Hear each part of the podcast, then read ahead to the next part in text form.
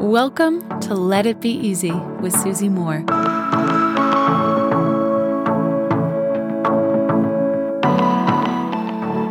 There is a quote I love that has been analyzed differently by many people with many different interpretations. And I want to share with you the quote today and my own personal interpretation because I think this quote is beautiful and it just speaks to something within me that's eternal and almost childlike. And I want to hear from you. What's your interpretation of this quote? You can DM me on Instagram. I'm at susie.moore. This is a quote from Martin Luther. And he said this Even if I knew that tomorrow the world would go to pieces, I would still plant my apple tree. Let me repeat that, my friend. Even if I knew that tomorrow the world would go to pieces, I would still plant my apple tree. What does this mean to you? To me, it speaks to the fact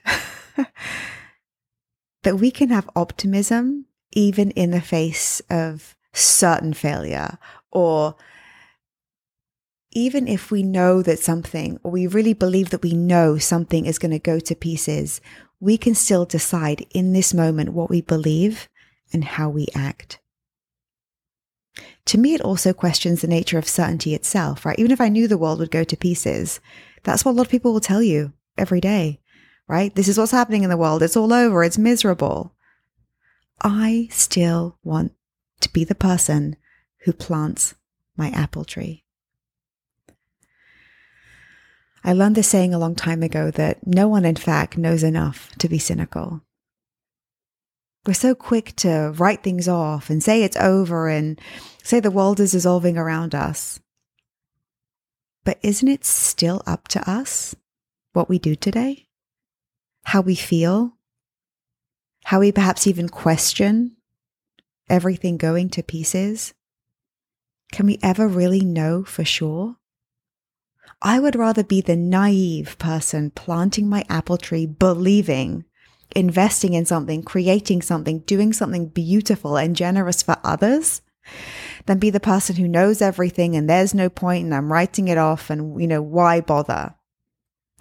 Even if I knew that tomorrow the world would fall to pieces, I would still plant my apple tree. There is something so beautiful and almost ancient in that to me that just connects so deeply to my core. To me, it also speaks to one other thing too this naive, beautiful human stubbornness that we can sometimes have. This is, I think, what can save us sometimes in the face of something going really wrong or tragedy or great loss. What can we still carry with us? What can we still believe, even in the face of this isn't going to work out? This is coming to an end. The future is very foreboding. It's guaranteed. I'm sorry, my friend, there are miracles all around us.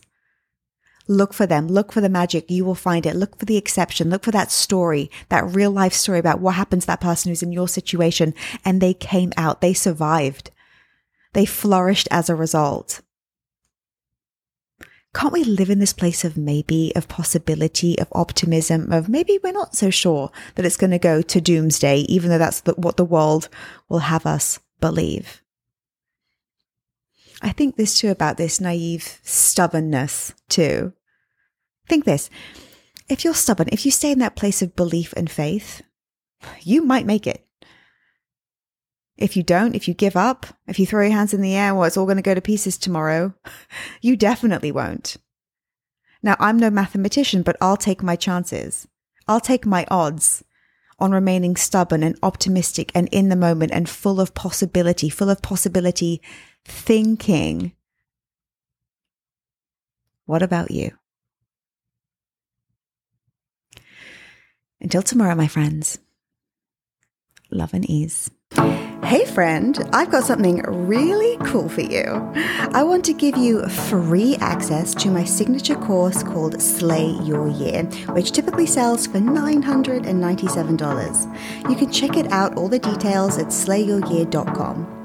All you have to do to get access is leave me a review, leave a review of this podcast on Apple Podcasts, take a snapshot of it, and send it to info at susie-moore.com. That's info at susie-moore.com, and we'll get you set up with access.